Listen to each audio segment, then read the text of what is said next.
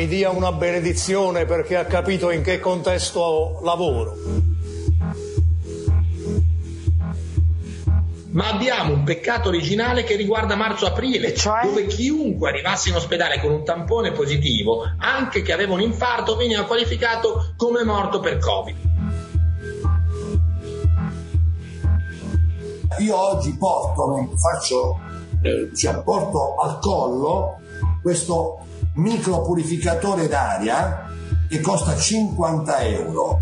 Questo micro purificatore d'aria di tecnologia israeliana per un metro cubo intorno alla persona genera dei cationi che inibiscono praticamente qualsiasi virus abbia segno positivo.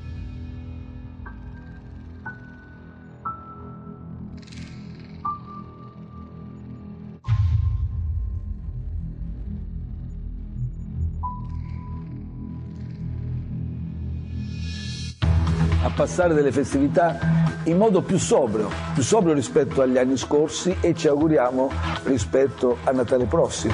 Quindi significa, l'ho già detto, veglioni, festeggiamenti, baci, abbracci, questo non è possibile.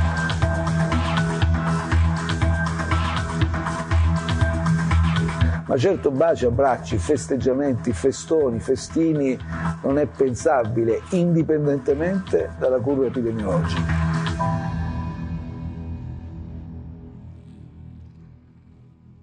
E allora eccoci amici di Como Radio International, prima puntata di Candidato Italiano, la nuova trasmissione del sabato mattina di Como Radio International, dove andremo a rivivere insieme quello che è successo nella settimana sociopolitica di Italiana e non solo, e dove parleremo con tanti ospiti ogni settimana per capire un po' meglio quello che ci circonda.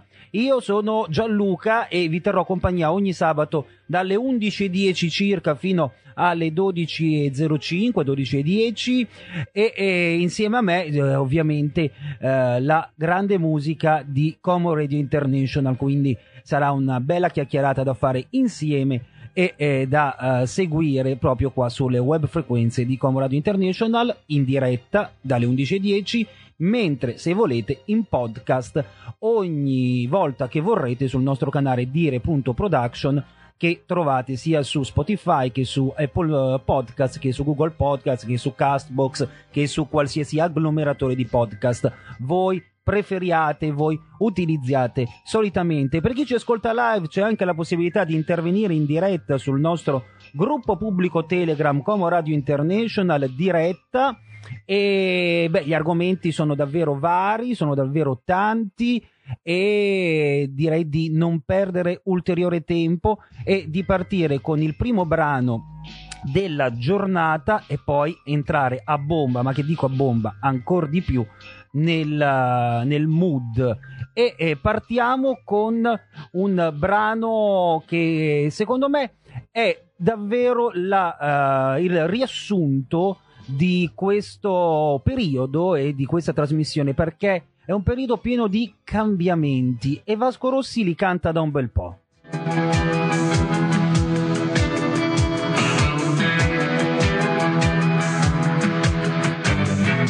Cambiare macchina è molto facile, cambiare abitudini.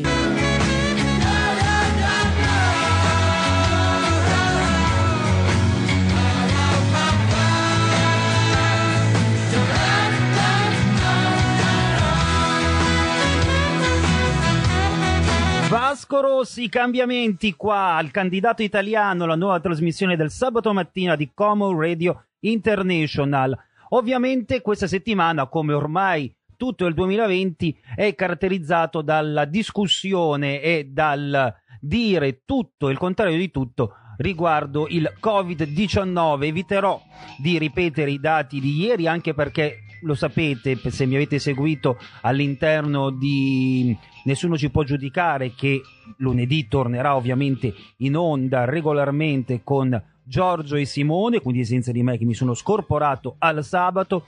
Sapete che l'unico dato, forse perché abbiamo già sentito anche in sigla, incontrovertibile è quello sui ricoveri e sulle morti, perché è ovvio che se un giorno facciamo 300.000 tamponi e il giorno dopo ne facciamo 100.000, il dato è completamente sballato. Ma ci sono buone notizie, perché a quanto pare, secondo appunto tutti i 21 parametri del ministro Speranza, il contagio sta rallentando. Un dato che tutti possiamo vedere è quello dell'R-Conti, che ha una media ora dell'1,18, e potenzialmente, queste le dichiarazioni fatte ieri, 18 regioni sono in miglioramento e sono praticamente già pronte ad entrare in zona gialla, quindi nella semilibertà quasi completa. Lo sai, brutto dire così, semilibertà, sembra quasi un modo di dire carcerario, ma purtroppo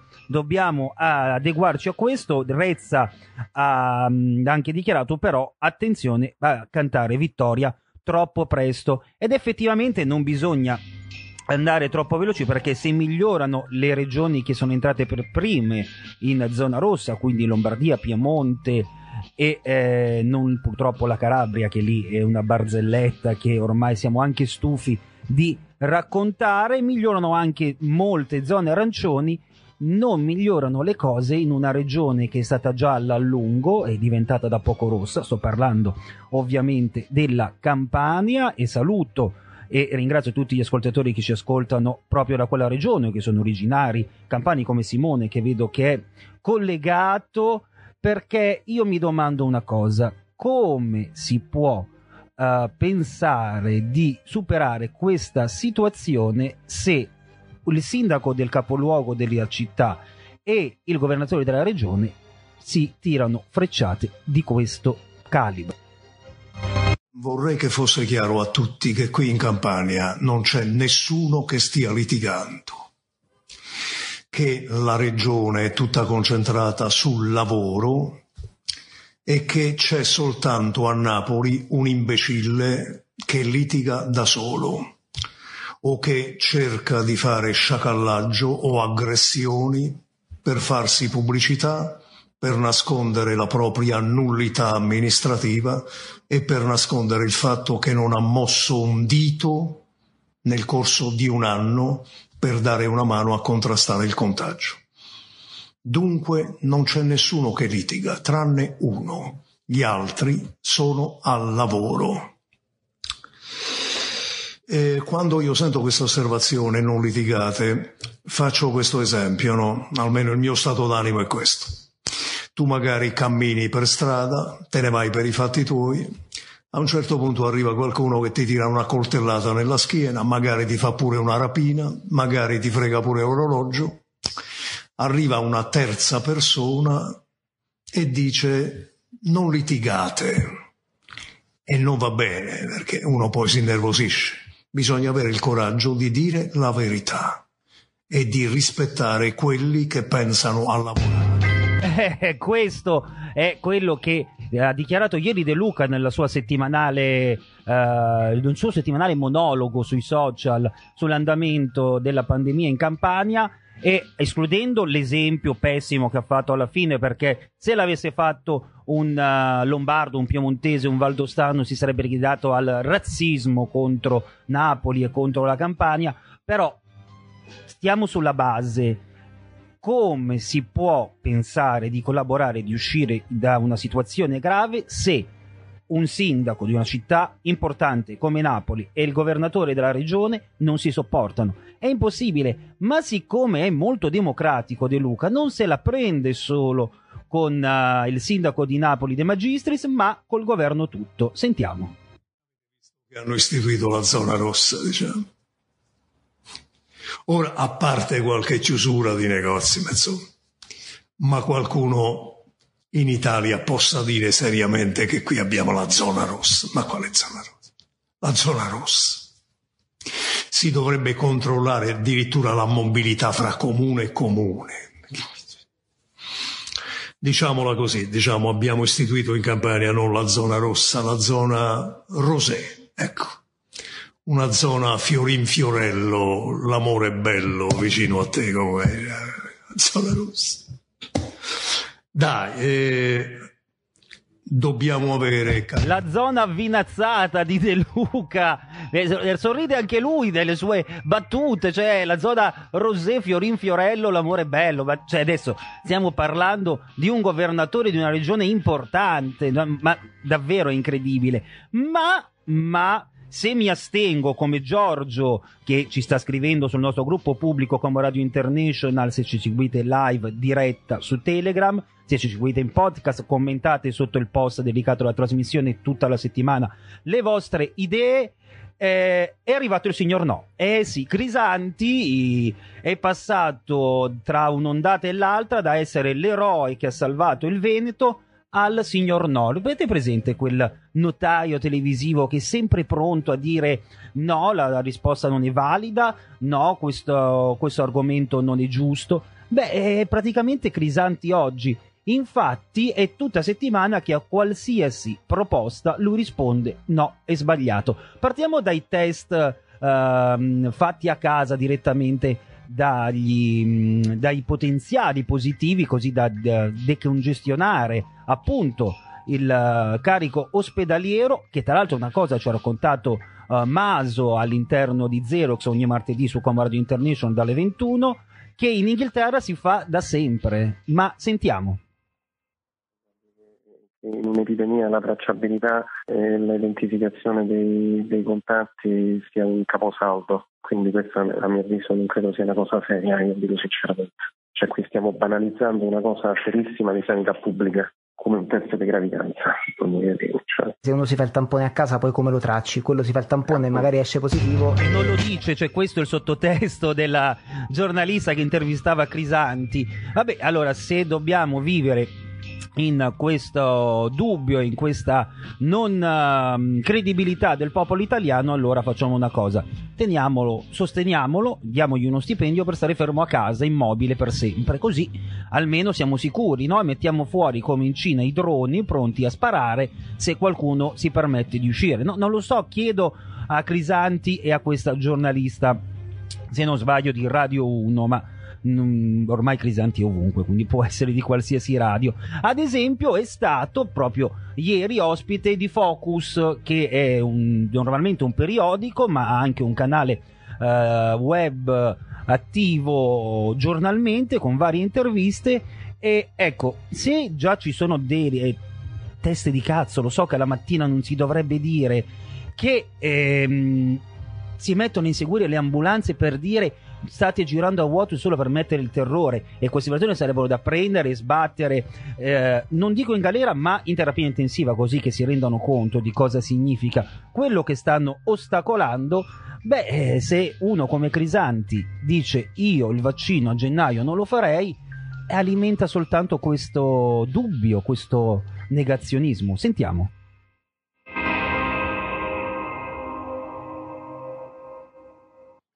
Lei se lo farebbe il vaccino, primo vaccino che arriva a gennaio? Senza dati no. Perché? Beh, perché voglio essere rassicurato che sia un vaccino che è stato testato e che soddisfi tutti i criteri di sicurezza e efficacia. Io penso che come cittadino ne ho diritto. Sì, ne hai diritto, però credo che non inietteranno cose a casaccio le persone, me lo auguro, anche perché se così fosse allora nasceranno e stanno già nascendo sui social dubbi su qualsiasi cosa, su ogni cosa. Giorgio so che ora impazzirà per questa cosa, perché lui è uno molto dubbioso e lo ascoltatelo ogni lunedì con Simone all'interno di Nessuno Ci Può Giudicare, sempre su Como Radio International, e alimenti questo, alimenti i Novax, alimenti i gilet arancione, quelli no mask. Insomma, non è una situazione facile buttare così fuoco sulla ricerca e sulla speranza di poterne uscire. Non è il massimo. Ora però prendetevi un caffè, perché abbiamo la risposta di Locatelli, che come sapete il supercommissario per il Covid, che come al solito tende a narcolizzare e quindi a far addormentare tutti coloro che ascoltano. Quindi preparatevi un caffè mentre va questo contributo. in maniera molto chiara che i profili di sicurezza, e scandisco volutamente le parole, i profili di sicurezza dei vaccini che verranno resi commercialmente disponibili seguiranno, per quanto in una situazione emergenziale stanno seguendo e hanno seguito, tutta una serie di step ineludibili, garantiti dalle agenzie regolatorie più importanti. Quindi in un paese che già di per sé si connota qualche volta per qualche perplessità, dubbio o addirittura ostilità a considerare strategie vaccinali, è bene ricordare sempre la responsabilità delle affermazioni che poi possano avere. Sveglia! Avete preso un buon caffè Vending Italia? Spero di sì, perché se no non state ascoltando le mie parole in questo momento, ma state giustamente russando. Le 11:30. Ora cambiamo completamente argomento, voliamo negli Stati Uniti e lo facciamo con il nostro primo ospite di stagione, il nostro amico, nonché segretario del Giovani Democratici di Milano e assessore dell'8° municipio, Paolo Romano. Ma prima di fare ciò ci ascoltiamo Willie Peyote con Io non sono razzista, ma... Quando come d'incanto il tergicristallo fa tempo...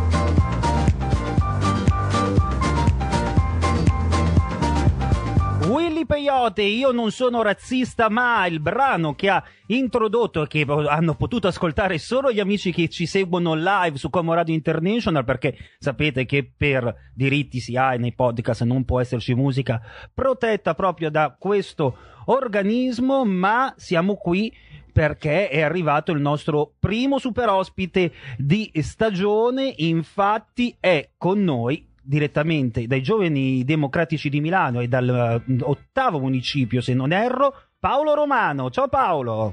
Ciao Gianluca, grazie mille dell'invito, e non Harry è l'8°, quindi grazie ancora anche dell'opportunità di essere qua. Ma grazie a te, e io ti ho chiamato oltre che perché ormai mi sento abbastanza anche amico, nonostante praticamente ci siamo visti una volta e sentiti altrettanto, però ti seguo sui social e mi piace come ragioni.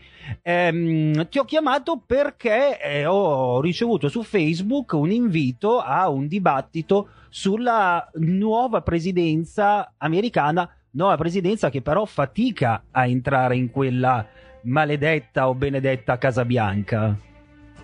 Assolutamente sì, è un evento che si terrà il 24 alle 18:30 con un ospite di eccezione che è Lorenzo Pregliasco, che come sapete è una persona che si occupa a tutto campo, dai sondaggi all'analisi politico-elettorale tramite le sue realtà, Quorum e U-Trend.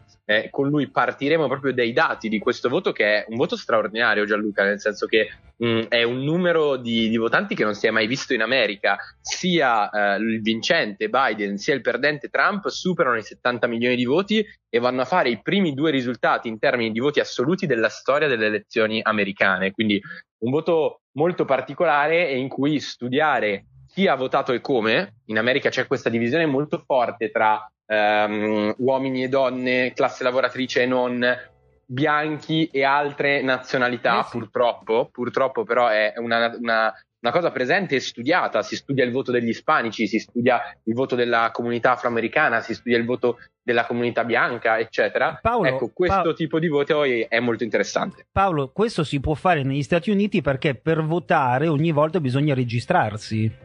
Esattamente. Il problema degli afroamericani, o comunque delle popolazioni non native americane, è difficile da dire perché i nativi non ci sono più, però degli americani veri e propri, è il fatto che solitamente questi non vanno a votare perché o non possono o non vogliono registrarsi. Assolutamente, c'è un tema di poter registrarsi che è molto molto grave in alcuni stati, perché come sapete l'America è davvero uno stato federale, quindi ogni singolo stato che compone la federazione americana ha regole, tempistiche e modalità diverse per la registrazione al voto, per il voto stesso e per il conteggio del voto, rendendo molto complicato anche orientarsi, certo. E questo fa sì che la principale parte della campagna sia portare a registrarsi al voto quelle categorie di persone che, secondo gli entourage, secondo i volontari dei singoli candidati, sono quelle che più positivamente potrebbero votare per il proprio candidato. Quindi i democratici cercano i voti in determinate aree delle periferie urbane o dei centri urbani, cercano i voti molto spesso della parte femminile, cercano i voti della comunità afroamericana, e quindi cercano di fare registrare queste persone, mentre i repubblicani fanno l'incontrario. Ovviamente, e infatti il Centro America solitamente è rosso repubblicano e l'America dei film e delle serie TV invece è più democratica. Ma io, a proposito di serie TV, una situazione come quella che stiamo vivendo, con un presidente uscente che sta facendo di tutto per non uscire da quella casa, forse l'ho visto soltanto in House of Cards, che tra l'altro stiamo sentendo in sottofondo perché ci sta ascoltando dalla radio o dal podcast. Cioè, assolutamente sì. È mai successo nella realtà che un presidente, dopo praticamente ormai 3 settimane dalla proclamazione, non voglia accettare il risultato?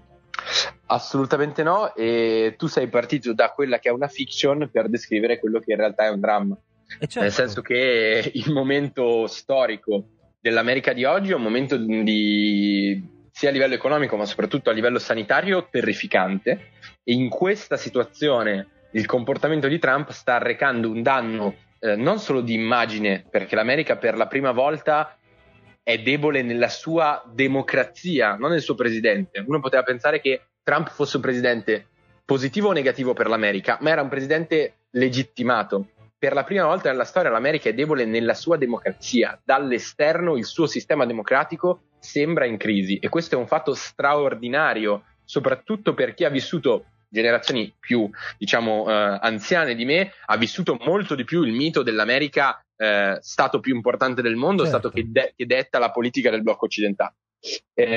Trump sta facendo una cosa folle che tendenzialmente non avrà successo, nel senso che tutti i piccoli tentativi, che se vuoi possiamo analizzare insieme, dal Michigan ieri. Esatto, da annullare il voto in Michigan così che siano poi i governatori, che in quel caso sono repubblicani, i senatori, scusate, che in quel caso sono repubblicani, a poter indirizzare i grandi elettori, eccetera. Sono tentativi che in sé falliranno, ma nel frattempo destabilizzano l'idea di democrazia americana, fanno vedere le falle su quello che è un sistema in cui non c'è un qualcuno che alla fine abbia il pallino definitivo per decidere, che non sia politicizzato, perché la magistratura in America, come noi sappiamo, è tranquillamente divisa tra democratici e repubblicani, sia per alcune cariche che sono elettive, sia per quanto riguarda la Corte Suprema, che è nominata dai presidenti. Esatto, che è nominata dai presidenti, in questo momento in mano repubblicana, e quindi ci si chiede, in un momento del genere, ma quindi tutto verrà deciso da una struttura di parte? In America oggi non esiste una struttura super partes che vada semplicemente a rispettare la legittimità, e questo è una differenza enorme con il nostro sistema, che è venuto al pettine per colpa delle follie di Donald Trump, ed è un qualcosa che probabilmente gli americani non si aspettavano, e che secondo me è anche figlio della massiccia presenza quest'anno dei voti per posta. Oltre 100 milioni ho letto di voti per posta, che almeno fino a qualche legislatura fa era un voto da cui avevano accesso i militari americani in missione in giro per il mondo, o chi proprio non poteva muoversi. Come mai così tanti voti per posta quest'anno? Ok, la pandemia, però non credo basti per giustificare così tanti voti. Ma allora, ci sono intanto 3 temi sul voto per posta. Il primo è che Donald Trump ha costruito la strategia per delegittimare il voto per posta da molto tempo. Come sapete, Donald Trump ha cambiato la persona a capo del servizio postale americano, che è molto diverso dal nostro. È un servizio essenziale, è un servizio primario. Contate che la posta in America consegna i farmaci per le persone che non possono andarli a ritirare, e lo fa proprio come servizio, cioè non è che te li invia il tuo parente che è andato in farmacia a prenderla, è uno dei servizi postali, consegnare i farmaci, consegnare i documenti, quindi è un servizio proprio primario molto più che in Italia. Questo nuovo responsabile del servizio postale ha proprio oggettivamente, qua non è una posizione politica, ha disinvestito, cioè ha tagliato fondi, ha fatto dei licenziamenti, ha diminuito il budget complessivo dei servizi postali, causando ovviamente un cortocircuito, perché se tu sei abituato a muovere tot quantità di merci e di pacchi e ti vengono diminuiti i dipendenti e i fondi, ovviamente per muovere la stessa quantità di merci e di pacchi andrai in cortocircuito perché andrai in overload, e ha sin da subito demonizzato il voto per posta. Questo perché? Perché demonizzare il voto per posta era per Trump una strategia narrativa vincente. Cosa succede? Che più Trump demonizzava il voto per posta, meno i repubblicani lo utilizzavano, più lui poteva assicurarsi un early lead nei voti uscenti, perché tutti i repubblicani avrebbero votato il giorno del voto e sarebbero stati contati subito, mentre i voti per posta noi sappiamo che vengono tendenzialmente contati quasi sempre dopo, alla fine. Quindi farlo sembrare come vincente e avvalorare la sua teoria del complotto, che qualcuno avesse gonfiato i voti per posta per modificare l'esito del voto. Dall'altro lato invece i democratici hanno fatto l'inverso, perché? Perché preoccupati della questione pandemica hanno sponsorizzato il voto per posta come un voto sicuro, perché impedisce i problemi di code, aggregazione, a volte anche magari non rispettando le distanze, visto le enormi code che si creano in America davanti ai seggi, durante il voto. E quindi se potete votare per posta, votate, perché questo fa sì che abbiamo una, 10, 1000, 100.000 persone in meno attaccate l'una all'altra per strada che rischiano di diffondere il contagio del virus. Questo ha polarizzato il voto per posta in un voto estremamente democratico e ha avvalorato la teoria di Donald Trump. Sul perché siano così tanti, io penso che in realtà la pandemia sia una spiegazione sufficiente. Lo penso per questo motivo. Se oggi si votasse in Italia io voterei per posta, la mia risposta, e si potesse fare, la mia risposta è assolutamente sì. Non andrei al seggio. Sì, però, perdonami, come puoi affidare il risultato di un'elezione importante come quella del presidente americano a stati che conteggiano questi voti quando vogliono, cioè quando hanno piacere? Ci sono stati spogli a 4 giorni dall'election day, è un qualcosa che almeno in Italia o in Europa è impensabile. Sono perfettamente d'accordo con te e ribalto la domanda in questa: come puoi, nella più grande democrazia del mondo, accettare che le modalità di conteggio di voto siano diverse da Stato a Stato? Non è tanto una questione del fatto che in un singolo Stato si conteggino 4 giorni dopo o meno, perché tutte comunque le modalità di conteggio sono registrate con delle procedure di controllo, quindi anche lì dove c'erano 4 giorni tra il conteggio e il voto c'era una doppia guardiania con rappresentante di lista sia repubblicano che democratico, dove i repubblicani hanno detto che i loro rappresentanti sono stati fatti allontanare, le testimonianze poi davanti ai giudici hanno negato questa cosa e si è scoperto che erano solamente buttate da campagna elettorale. Però il tema è, per una questione di credibilità, anche se il processo è controllato, in uno stato come l'America dovresti avere almeno delle regole di massima uguali per tutti. Certo. Vogliamo dire che i voti per posta si contano entro le 24 ore successive? Poi ci sarà lo Stato che decide di contarli subito e l'altro che, poiché ne ha tanti, le rimanda al giorno dopo? Però deve esserci una regola complessiva e io su questo sono molto d'accordo con te. Assolutamente sì, è un po' cambiando discorso, il problema che viviamo in Italia con i dati della pandemia. Io sono dell'idea che se cambi il numero di tamponi ogni giorno non puoi avere un dato credibile. Deve avere uno standard per regione e per conteggio totale. I dati, ad esempio, che escono la domenica e il lunedì, io non li pubblicherei neanche, ad esempio, perché non hanno senso, ma anche in realtà quelli settimanali, perché se una regione come la Lombardia, ad esempio, fa 50.000 tamponi su 12 milioni di persone che vivono in Lombardia, fra residenti e persone che transitano in Lombardia o che hanno la residenza magari nelle loro regioni ma sono domiciliati in Lombardia, e regioni più o meno delle dimensioni, quindi diciamo una regione che è grossa la metà, la Campania fa non la metà dei tamponi ma un quarto, e il dato non ha più valore. Sono d'accordo, però il problema non è quanti tamponi fanno, perché tu non è che puoi dire fanne di meno o fanne di più. I tamponi che si fanno purtroppo sono quelli che si riescono. Il problesma è come si presentano i dati. Cioè, esatto, io dico, bravo. Ma è possibile che presentiamo ancora i dati in termini assoluti? È questo il problema. E qui la domanda è: quanto è scarso il nostro sistema di istruzione se i giornali sono portati a pensare che l'italiano medio non sia capace di comprendere un dato relativo? Ecco, per cui numero di tamponi fratto numero di abitanti, numero di positivi fratto numero di tamponi. Esatto. Che viene messo ogni tanto, ma è l'ultimo dato in fondo, come dire, questo è per i nerd, e invece no, è l'unico dato che conta. Ma questo non è responsabilità di chi sta informando le persone?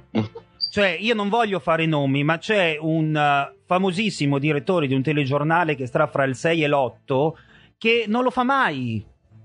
Mai, ma non solo lui, tutte le testate giornalistiche, come stai dicendo tu, portano il numero crudo. È ovvio che se dici 36.000 contagiati, di cui 15.000 in Lombardia, e non spieghi che la Lombardia ha il numero di abitanti di tutto il centro Italia, non ha senso quel dato, è solo allarmismo e odio fra regioni. Sono da un lato sono d'accordo sulla qualità del giornalismo italiano, che a volte è davvero scandalosa, però devo dire una cosa, c'è un dato insondabile sulla Lombardia. La Lombardia ha il 15-16% dei cittadini d'Italia, ha il 30 e passa % dei malati, pur avendo un numero di tamponi per abitante che non è così tanto più alto di una buona parte delle altre regioni che hanno numeri molto più bassi anche a livello relativo. E ragazzi, la Lombardia ha il 50%, quasi il 47% dei morti di tutta Italia, e quello non è un dato che dipende da quanto tamponi fai. Però attenzione, abbiamo sentito il primario dell'ospedale di Genova dire che nella prima ondata sono stati contati come Covid anche persone che probabilmente sarebbero morte di altro. Certo, ma una cosa è dire che una persona è morta per una comorbidità e quindi sarebbe morta anche di altro. Una cosa è dire che questa cosa va a falsare totalmente il conto delle morti. Il conto delle morti è molto chiaro. Nessuna regione italiana è neanche lontanamente vicina al dramma e all'odissea vissuta dalla regione Lombardia. E non può più essere la giustificazione del punto di propagazione il tema, perché in questa seconda ondata la Lombardia di nuovo, ieri faceva 200 morti su 790. E come te lo spieghi questo? Quando tu fai il 25% dei morti totali al giorno e il 16% della popolazione, la spiegazione è solo una: il sistema sanitario ha fallito, che tu hai creato un sistema puntando sull'eccellenza, e sicuramente l'eccellenza del privato sociale, del privato tout court, o anche di alcuni ospedali pubblici in Lombardia c'è, ma hai totalmente dimenticato la capillarità territoriale. Tu ti ricorderai, le avrai sentite anche tu le interviste a Fontana, a Giorgetti, a Formigoni, sul fatto che i medici di base non servono, che si fa tutto in ospedale, che il medico di base deve diventare un gestore che ti fa solo le ricette, che non ti segue come paziente, che ti manda in ospedale a fare le analisi. Bene, questo sistema, che è un sistema che l'Emilia-Romagna, il Veneto non hanno minimamente preso in considerazione. Ti interrompo solo per dirti una cosa. Attenzione al Veneto, perché i medici di base del Veneto hanno fatto una lettera aperta e hanno deciso di non eseguire i tamponi in studio. Quindi a cosa serve il medico di base se poi è lo stesso medico di base che si rifiuta di dare una mano al sistema? Se poi i test fatti a casa non ci fidiamo perché gli italiani mentono, mentre nel Regno Unito è sempre stato mandato il test a casa, la gente se l'è fatto e l'ha rimandato in laboratorio? No, guarda, su questo mi spiace, non sono d'accordo, e ti porto 3 esempi molto chiari. Primo, sui medici di base.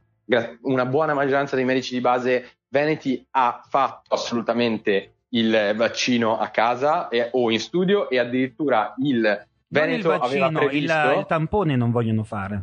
Ma i medici di base non devono fare con il tampone. Con l'antigenico sì. Esatto, ok, quindi stiamo parlando di una parte estremamente minoritaria. Il tampone tendenzialmente lo fanno le USCA. Le USCA sono le unità in cui ci sono dentro anche dei medici di base, che il Veneto ha non proprio rispetto alla soglia che dovrebbe, infatti anche Zaia ha compiuto alcuni errori, ma che ha tendenzialmente vicino al rapporto di 1 ogni 34.000 abitanti previsti dal governo. A Milano abbiamo 6 USCA, Milano metropolitana, su 3 milioni di abitanti. In Emilia-Romagna le USCA esistevano da prima. Era un servizio, quello delle macchine mediche che vanno a fare piccoli esami a casa alle persone, proprio per evitare di sovraccaricare gli ospedali e di fare diventare gli ospedali focolaio, perché noi abbiamo una percentuale di morti sul personale sanitario in Lombardia che è folle. perché in un periodo in cui non c'erano i DPI, concentrando i pazienti tutti e solo negli ospedali, si sono fatti ammalare e morire tantissime persone che sono personale sanitario. Quindi c'è un modello che ha fallito in Lombardia, che è il modello della centralizzazione della sanità, ed è un modello che ha fallito in maniera lapalissiana, chiara, non so come dire, indiscutibile. E poi c'è un secondo modello che ha fallito, che è quello dell'attuale gestione politica, una gestione politica che ha messo i pazienti Covid-19 in ripresa dentro le RSA, le RSA, Gianluca. Una cosa che nel mio municipio io ho 2 RSA su cui ci sono state decine di morti, e ho conosciuto famiglie di quelle persone che dicono: ma perché accanto a mio padre è stato messo un malato Covid? Per quale motivo? Da quale follia? Lo so, cioè, dovessi dire solo tu che sei più dentro di noi possiamo solo commentare. Io lo dico sempre, io che ho una istruzione media comune, probabilmente certe cose non le avrei fatte a prescindere, non dopo che siamo tutti bravi, però se sono state fatte ci sarà dietro qualcosa, ci sarà un motivo che li ha portati a fare quella scelta, e non voglio sempre solo pensare che ci sia la voglia solo di lucrare o di fare favori a qualcuno. C'è un tema sicuramente in Regione Lombardia da anni, ma ci sono state inchieste che l'hanno documentato, quindi non è un tema nuovo, di commistione economica sbagliata col mondo della sanità privata, che in parte continua. Adesso c'è un'inchiesta, e io sono garantista, quindi lasceremo decidere alla magistratura, in cui sul tema sia dei canimici che dei fornitori sono compresi alcuni parenti del presidente Fontana. Certo. Ma levato quel tema, a volte c'è un tema semplicemente di incompetenza. Perché di certo io non penso che il presidente Fontana goda a vedere morire delle persone, non sono mica pazzo, e non reputo il presidente Fontana un mostro. Io penso che il presidente Fontana non sapesse quello che stava facendo quando scriveva all'RSA: se volete potete prendervi dei pazienti Covid. Ma quando sei al governo, quando hai la responsabilità di rappresentare 10 milioni di lombardi, la negligenza e l'incompetenza non sono scuse migliori del dolo. Cioè il fatto di non averlo fatto apposta non è una scusa, che altrimenti uno investe una persona in carrozzina e dice: ma io non l'ho fatto apposta, non l'avevo visto, ho capito, è comunque investito una mamma con una carrozzina. Certo, no, anzi forse in quei casi anche peggio, perché se hai questa responsabilità e hai quella carica, dire non l'ho fatto apposta secondo me non deve esistere. Però vabbè, proviamo a cambiare pagine. Voglio capire da te quanto c'è di tuo nella nuova, diciamo, legge comunale antifumo a Milano. Allora, questo è un tema molto dibattuto, devo dire. Perché qualcuno l'ha preso come acqua, come fumo negli occhi per non far vedere i problemi di Milano. Ma in realtà è una cosa di cui anche io e te parliamo ormai da tempo. Assolutamente sì, è un tema che è già stato deliberato e dibattuto.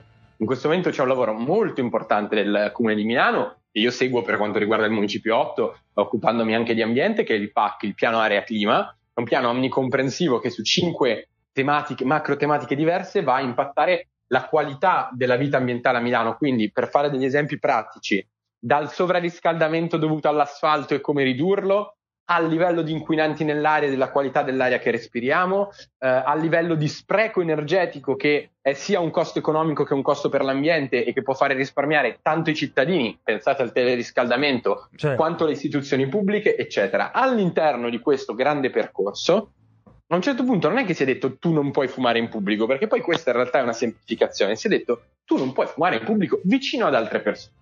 Il fumo passivo è nocivo, è una cosa che sappiamo benissimo da tanto tempo, tanto che a un certo punto si è impedito di fumare in tutti i locali pubblici, se non nelle aree fumatori. Quello che viene detto è: tu sei tranquillamente libero di fumarti la tua sigaretta al parco, lontano dagli altri. Non puoi fumarti la tua sigaretta al parco seduto sulla panchina con 3 vecchietti accanto. Non puoi fumarti la tua sigaretta alla banchina piena di persone con 50 persone intorno. Puoi fumarti una sigaretta all'aperto, che è un diritto, visto che siamo una società libera e non siamo una società che ti impone le regole. Ti allontani un po' dagli altri, ti rimetti a 2-3 metri di distanza dagli altri e fumi la tua sigaretta in tranquillità, in modo che il fumo si disperda e non vada a nuocere alle altre persone. Diciamolo chiaramente, visto che tante persone che ci ascoltano ad esempio sono svapatori, questo vale anche per la sigaretta elettronica ovviamente, non solo per quella tradizionale. Ma sai che questa è una cosa che io ho chiesto proprio ieri, su cui sto aspettando una risposta, perché ci sono dubbi a riguardo. Quindi io, se svapo senza nicotina, posso comunque anche allo stadio, ad esempio, o all'attesa del bus, del tram, oppure anch'io devo allontanarmi, perché fondamentalmente, se non c'è la nicotina, sappiamo che è acqua e glicore del mais, quindi non c'è nulla di nocivo. Guarda, è una cosa che io ho chiesto assolutamente, anche perché poi la cosa più nociva in sé non è poi tanto la nicotina, che ha un problema di dipendenza, ma in sé non fa male, certo. Ma è il problema invece del catrame, che le sigarette normali bruciano, e anche quello in parte viene disperso, quindi sono poi tanti nocivi. È una cosa che ho chiesto con una mail, e su cui a breve vi darò risposta, perché non avendo seguito l'ultimo pezzo attuativo, certo, me lo ero perso, e interessa anche a me. Secondo me, per buon senso, lo svapo dovrebbe essere consentito. Attenzione, lo svapo non è l'Aicos, lo svapo è proprio il liquido, perché l'Aicos in realtà, anche adesso non mi ricordo quella di British, come si chiama, ma comunque Glow, mi pare, una cosa del genere. Insomma, stiamo dicendo che il fumo di tabacco è sicuramente non consentito. Mentre ci stiamo chiedendo... No, perché siccome parlavamo di combustione, e loro pubblicizzano che scaldandolo non c'è combustione, in realtà, cioè, da tanti dati e tante ricerche scientifiche è venuto fuori che c'è combustione anche in quel caso. Assolutamente, ovviamente è una combustione minore, ovviamente ci sono meno inquinanti, ovviamente è un modo di fumare meno grave per il proprio organismo, ma comunque è sempre combustione di tabacco. Quindi su questo mi informo, sarà mia premura mandarti un messaggio, così che poi tu in trasmissione lo possa comunicare. Ottimo, Paolo, grazie mille per aver accettato anche questa volta il mio invito. Spero che potremo risentirci lungo questa stagione, e tutti martedì, dove dobbiamo collegarci per seguire questo interessante dibattito. Allora, martedì ci trovate sulle pagine dei Giovani Democratici Milano su Facebook, oppure dei GD Municipio 7 o dei GD Bollatese, sono tutte pagine Facebook. Ci sarà anche la diretta probabilmente su Instagram, sulla pagina GD Milano, e saremo in live, quindi sarà molto, molto facile seguire l'evento, e sarà possibile, perché dedicheremo come sempre una parte dell'evento, presentare le vostre domande a Lorenzo Pregliasco, in modo che possa rispondere in live nella parte finale. Quindi, se avete dubbi anche proprio statistici, perché vi interessa, per capire chi è che ha fatto vincere le elezioni a Biden, chi le ha fatte perdere a Trump, ecco, può essere un buon modo per portarli là. E chi continua a mentire spudoratamente ai sondaggisti quando fanno le inchieste, così che loro sbaglino tutte le previsioni. Ti dirò di più, Lorenzo proverà a sostenere una tesi, lo so perché la sostiene spesso, che in realtà i sondaggisti non hanno tanto sbagliato, perché quando tutti i voti saranno contati, il margine percentuale... Questa volta forse sì, 4 anni fa sbagliarono completamente, e nelle ultime elezioni italiane non ne parliamo, ma io non do colpa ai sondaggisti, in Italia... perché lo vedo proprio sul gruppo Telegram di Utrend, quando si tenta di lanciare un sondaggio, chissà perché, tipo Azione prende il 60% delle preferenze, che è ovviamente non credibile. Assolutamente, no, però c'è anche un tema il tema che in America molte persone dall'Europa leggono i sondaggi nazionali. Nei sondaggi nazionali, l'ultimo poll nazionale per Hillary Clinton la dava avanti di 2,5 punti percentuali. Certo. Hillary Clinton nel voto assoluto ha vinto di 2,1 punti percentuali. Il problema è che poi quei voti li ha presi, ma ne ha presi pochino in meno in 2 stati che contavano, pochino in più in 2 stati che erano già suoi, e ha perso le elezioni. Quindi i sondaggi americani sono sempre difficili da interpretare. Ti ringrazio tanto per l'opportunità di oggi, e vi auguro una buona continuazione. Grazie a te. Noi nel frattempo ci ascoltiamo un brano che non invecchia mai, Giorgio Gaber, Destra-Sinistra. Bellissimo. Tutti noi ce la prendiamo con la sfavolata svizzera, e di destra la Nutella ancora di sinistra. Ma cos'è la destra? Giorgio Gaber, che continua a cantare in sottofondo la sua Destra-Sinistra. È stato davvero una bella chiacchierata quella che abbiamo vissuto con Paolo Romano dei Giovani Democratici di Milano. E non preoccupatevi, non è una trasmissione sponsorizzata da un'ala politica, tant'è che settimana prossima avremo un ragazzo o una ragazza, adesso non ricordo, perché sto parlando appunto con il movimento della parte opposta, quindi ogni settimana sentiremo tutte le voci, tutte le tematiche, ma visto che c'era questo evento, e visto che comunque ancora oggi, secondo me, la democrazia americana detta un po' la legge soprattutto sugli alleati NATO, legge nel senso che come si muove l'America di conseguenza ci muoviamo anche noi, era importante sottolineare questo evento che ci sarà martedì sui social dei Giovani Democratici di Milano, con anche ospite Pregliasco, che racconteranno e cercheranno di spiegare una volta per tutte come è andata e come sarà il futuro prossimo, perché poi in realtà quello che faranno Biden o se Trump resisterà lo sa solo il fato, non possiamo certo prevederlo. Ma per cercare anche un po' di abbassare i toni, visto che siamo quasi addirittura d'arrivo, notizia incredibile: a Cinisello Balsamo è stata dedicata una piazza a Sfera Ebbasta. Voglio essere un riferimento per i ragazzi di Cini, il suo commento. È uscito proprio ieri il suo nuovo disco e tra il tanto battaggio pubblicitario, ad esempio con il fast food che fa il pollo fritto, ecco, questa mossa io non l'avrei fatta fossi stato il sindaco di Cinisello Balsamo, perché dedicare a un ragazzo di 27 anni ancora in vita una piazza, a parte che non so neanche se legalmente è possibile, non mi sono ben informato, ma io sapevo che ad esempio per dare la via a Mike Bongiorno in centro a Milano si è dovuto aspettare 10 anni dalla sua morte o si è fatto una delega speciale per intitolargli la via. Quindi questa cosa è da capire se è soltanto un battaggio pubblicitario per il disco famoso, col quale il sindaco si è tra l'altro fatto fotografare insieme al trapper, oppure se effettivamente adesso c'è piazza Sfera Ebbasta a Cinisello Balsamo. E questa è da capire.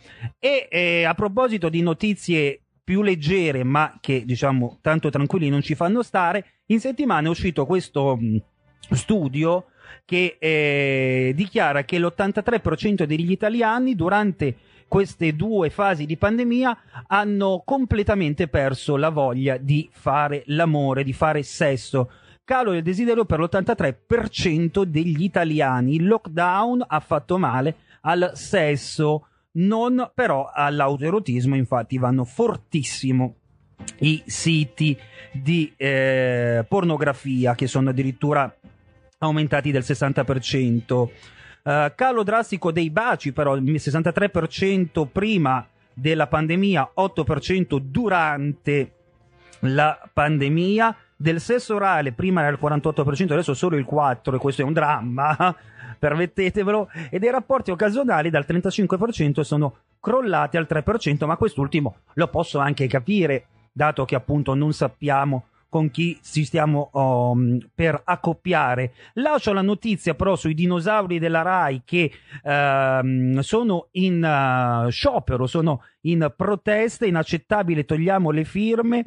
Questo il messaggio dei giornalisti di Rai Sport per le 4 partite che saranno in esclusiva su Rai Play. Vorrei ricordare ai signori della Rai che la Champions League avrà le 16 più importanti partite del mercoledì il prossimo anno in esclusiva su Amazon, quindi signori miei è il futuro. E sulla Serie A c'è ancora tanto da discutere, ma ad esempio per una stagione, per un anno, 3 partite di Serie A erano in esclusiva su internet, quindi trasmettere su internet è normalissimo, è il futuro.